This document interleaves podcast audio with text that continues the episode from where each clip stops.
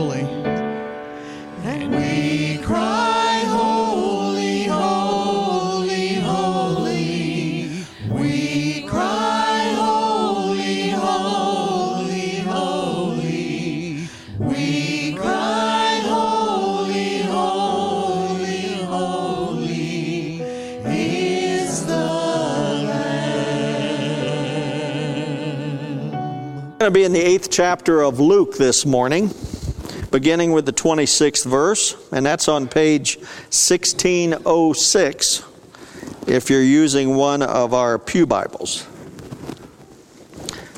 But before we get into that, I want to talk about boxing.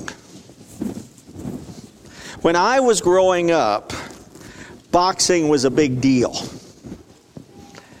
Uh, not so much anymore. It seems like now it's been replaced by a bunch of alphabet letters. There's the WWE, and there's the UFC, and there's the MMA, the AARP. No, wait, that, no, that one, that one, that doesn't have anything to do with fighting, does it? I don't think so. It's important to me, but I guess that's that's not one of them. You know, but I, I, I, vividly remember the Saturday night fights, and, and my dad would turn on the television, and I'd be sitting there with my dad, thinking back over, over the past and, and some of the great heavyweight fighters. You had Joe Louis and Rocky Marciano, and Sonny Liston, Joe Frazier, George Foreman. Muhammad Ali, and of course, the incomparable Rocky Balboa.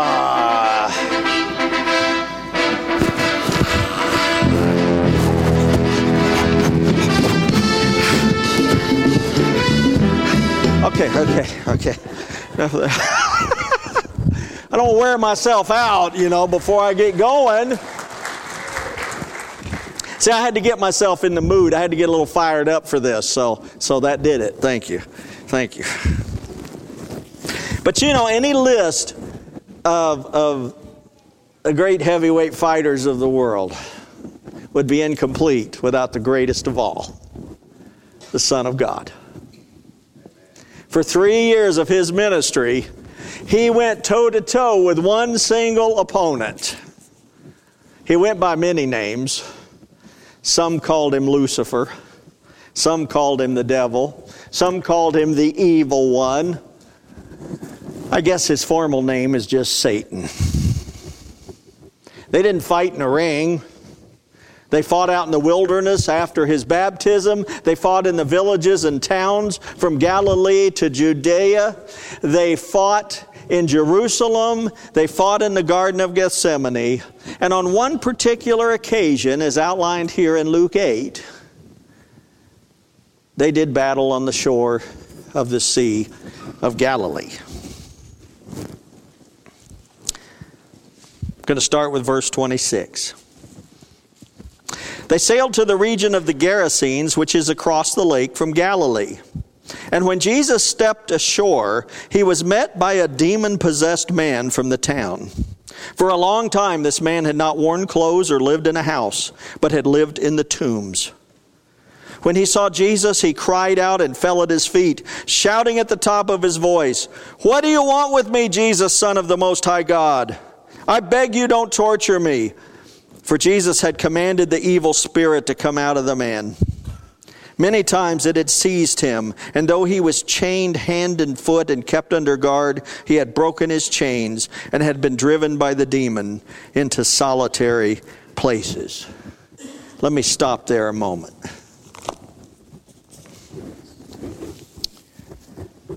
If we had backed up in that chapter, we would have discovered that as they crossed the Sea of Galilee, Jesus demonstrated his power over the natural world. A storm had come up that threatened to sink their boat while Jesus was asleep. They woke Jesus up and said, We're going to drown. And Jesus rose up and, with just a simple word or the wave of his hand, he calmed the raging storm. He demonstrated to his disciples that night that he had power over the natural world that he had created. And now he was about to demonstrate to them that he also had power over the supernatural world. The man who encounters Jesus, it said, is possessed by many evil spirits.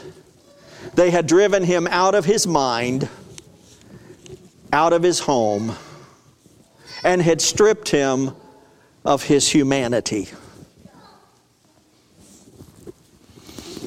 If anyone tried to clothe him, he tore him off. If anyone tried to, to subdue him, even with chains, he went into a rage and broke them off and ran screaming back out into the graveyard.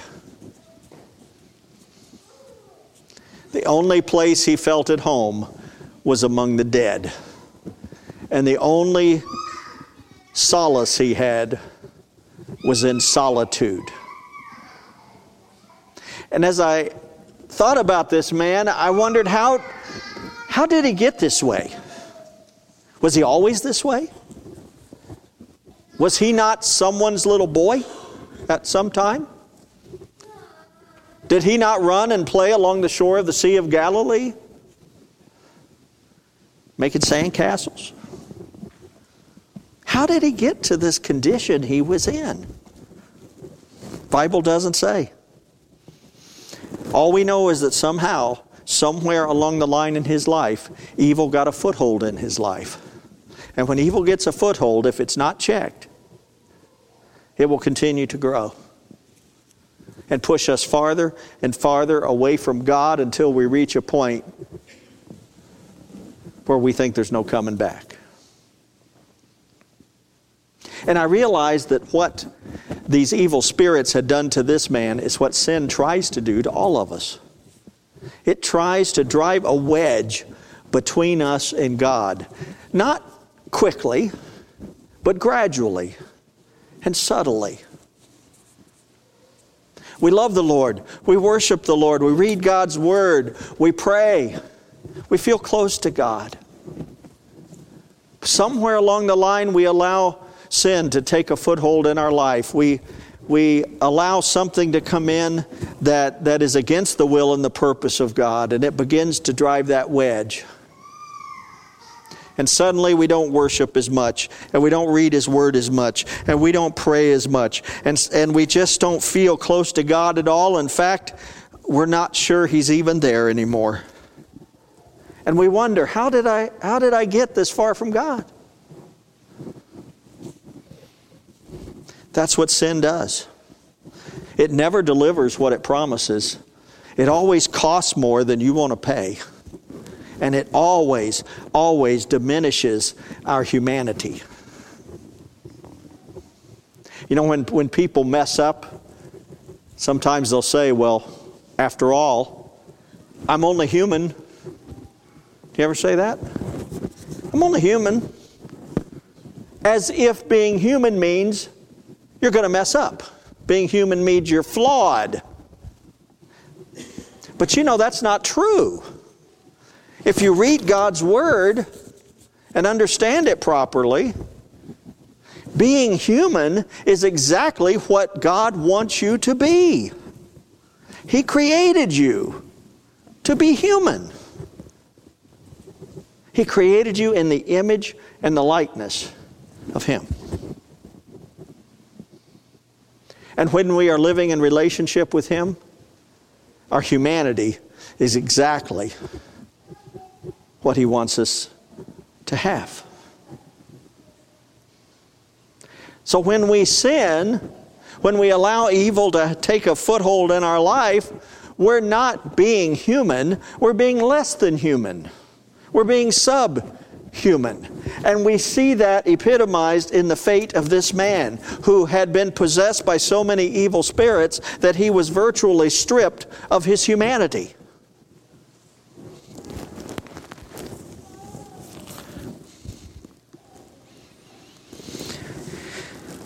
Verse 30. Jesus asked him, What is your name? Legion, he replied because many demons had gone into him, and they begged him repeatedly not to order them to go into the abyss.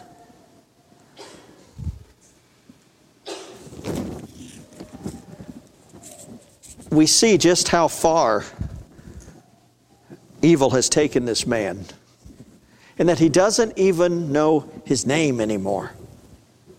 Legion was not his name. That's not what his parents called him. That's not what the nurse wrote on the birth certificate at the hospital. He didn't write his name was Legion. His name was Johnny. His name was Bill. Sam.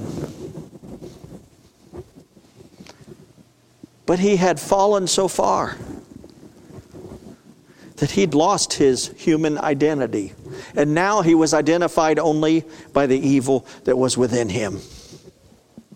My name is Legion, for we are many. That was meant to be a name that would intimidate. As these evil spirits found themselves toe to toe with the Son of God there on the Sea of Galilee, the name Legion should strike fear in the hearts of people. It certainly did in the Roman world. If you went up against a Roman legion, that was 6,000 of the best trained soldiers in the world. And there was no power on earth at that time greater than Rome. And so when Satan said, My name is Legion, through this man, he was letting Jesus know he was outnumbered. But even then, he knew the battle had been lost. Before a blow could even be struck, he could do nothing but throw in the towel and fall on his knees at the feet of Jesus. And it said that they begged Jesus not to send them into the abyss. Now, that's the Bible talks about in Revelation the place of eternal condemnation, where evil eventually will be resigned and will no longer have influence over anyone. And they were not done in this world. They wanted to remain in this world, so they begged Jesus to send them into the pigs. Now you may be asking, why are there pigs? These are Jewish people. What you need to remember is that they crossed the Sea of Galilee, it said, and across from the Sea of Galilee, you have Galilee, which is Israel on one side, and on the other shore, you have a Gentile area. These were not Jewish people. That's why they've got pigs. Jesus made one of his rare trips outside of Israel. And it was there he chose to fight this battle with Satan. Now, let's, let's pick it up at 32. A large herd of pigs was feeding there on the hillside, and the demons begged Jesus to let them go into them, and he gave them permission. And when the demons came out of the man, they went into the pigs, and the herd rushed down the steep bank into the lake and was drowned. Jesus did not allow the demons to go into the pigs because he had to or because he was doing them a favor. He did it because he wanted a, a, a, tangible expression of his power over evil. He didn't want the spirits just to disappear into the air. He wanted the people around him to see that his power was greater than that of his enemy. And so he let the demons rush into the pigs, and as soon as the demons rushed into the pigs, the pigs rushed off the cliff and into the sea and drowned themselves because the pigs didn't want anything to do with evil. Perhaps we could learn a lesson from pigs. They knew they didn't want any part of that. Whatever this was coming into them, they would rather be dead in the sea than to live with that. And I think sometimes we get a little too comfortable with evil.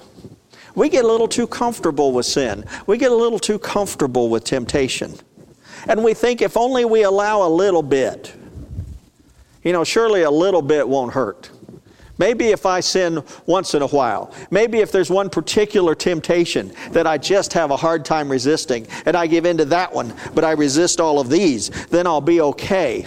But we need to remember that wedge and that once we allow sin to have a foothold in our life, it will just keep taking us farther and farther and farther away from God.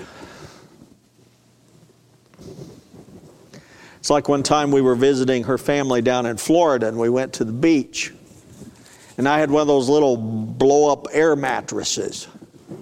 And I was going to go lay out in the ocean and just drift. Ah, sun felt good. I got so relaxed. Started to fall asleep. Where do you think my air mattress went? Farther and farther away from the shore. And finally, I hear this Hey! Hey! On the raft! You talking to me? Get back in here! and I looked, and I people were like little specks. Oops. I was looking for the fins coming up out of the water. So I flipped over on my raft and started doing my paddle thing and got myself back in there. I had no idea I was drifting. I was relaxed. I was comfortable. But the whole time I was going farther and farther from where I really wanted to be. And that's exactly what sin does. We give it a little bit, it's going to take a whole lot. And you will subtly just get farther and farther away from God. So maybe we could learn a lesson from the pigs and say we don't want anything to do with that. When those tending the pigs, this is verse 34, saw what had happened, they ran off and reported this in the town and the countryside. And the people went out to see what had happened. And when they came to Jesus, they found the man from whom the demons had gone out, sitting at Jesus' feet, dressed and in his right mind and they were afraid. Those who had seen it told the people how the demon possessed man had been cured. And all the people of the region of the Gerasenes asked Jesus to leave them because they were overcome with fear. So he got into the boat and left.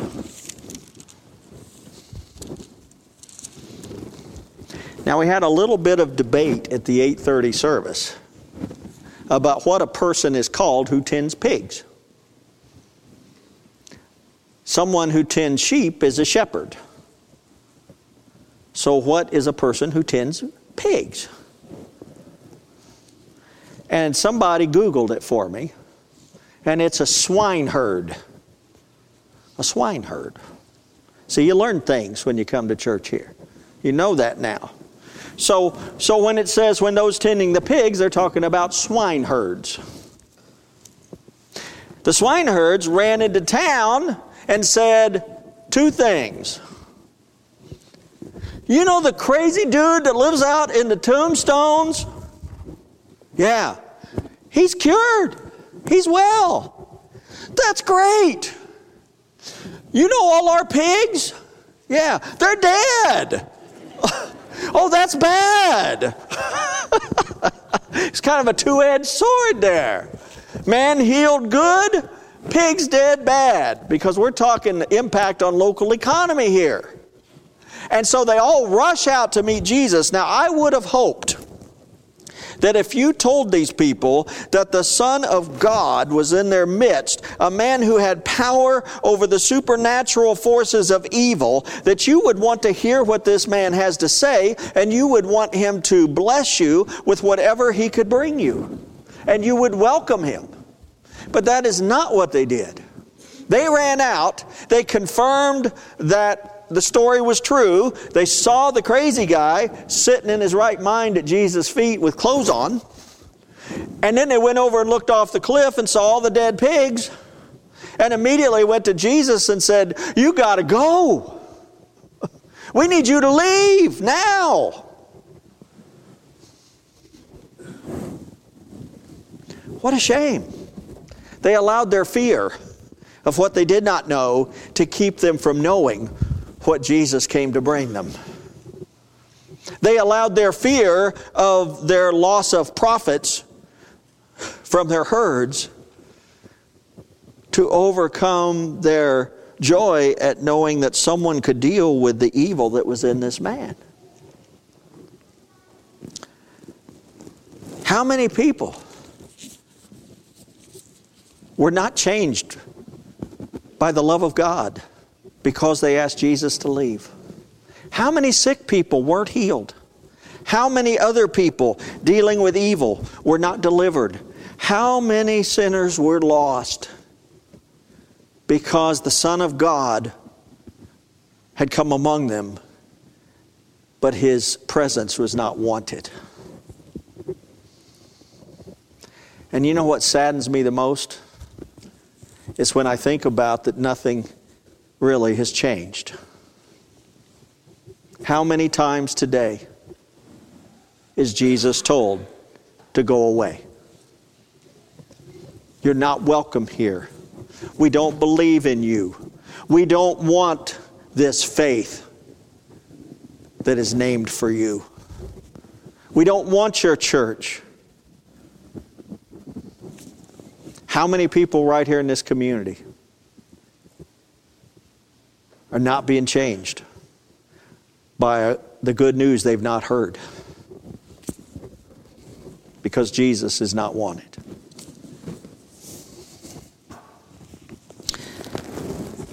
Now, for the Gerasenes, there was still hope. Verse 38. The man whom the demons had gone out begged to go with him. But Jesus sent him away, saying, Return home and tell how much God has done for you. So the man went away and told all over town how much Jesus had done for him. Jesus was not being cruel to the man when he refused to let him go. I mean, it's understandable. This man who is now in his right mind, who is now whole, body, mind, and spirit, would want nothing more than to become a follower of Jesus. I want to go with you. I want to, I want to be one of these guys, one of your disciples. I want to devote my life to serving you. Jesus said, I accept your service, but not with me. I need you to stay here. I mean, I can imagine Jesus saying to this man, They don't want me. They have rejected me. They've asked me to leave, and I'm going to go. But you can stay here and do what I cannot. They won't let me tell them the good news, but they'll hear it from you. They asked me to leave, but they want you to stay. You go and tell what the Lord has done for you. And perhaps you can do among these people what they won't allow me to do. And when I read that in the scripture, I can't help but think Jesus is saying those words directly to me and directly to you. Because our mission is the same as His to go and tell what the Lord has done for you. He's not telling you you got to be a preacher, stand up in church and do it. He's not telling you you got to be a missionary and go off to some foreign land to do it. He wants you to do what he told this man to do go home, go back to your neighborhood. tell your family, tell your friends, tell everyone you have a relationship with. Simply what the Lord has done for you and what He means to you. Can we do that? Can we seek to have that kind of influence, that kind of impact on the lives of those around us? Simply telling what the Lord has done for me. He's forgiven me of all my sins. He's put eternity within my grasp. And He wants to do it for you too. Until the day He calls us home to heaven.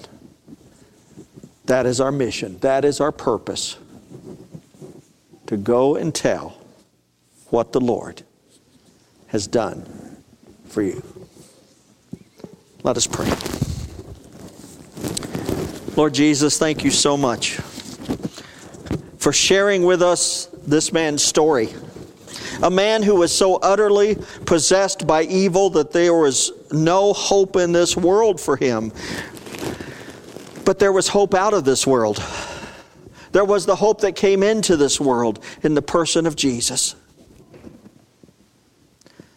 Lord, we know you have power over this natural world. You created it. And we know you have power over the forces of evil in this world. They're not stronger. They're not greater. They cannot prevail as long as the Spirit of Christ is present. So, Lord, I pray that you would help all of us to be like the man in this story. Every day, in the people we encounter, to seek to tell what the Lord has done for us and what He means to us, so they too may know the joy of a relationship with you. For it's in the name of Christ, our Lord and Savior, we pray. Amen.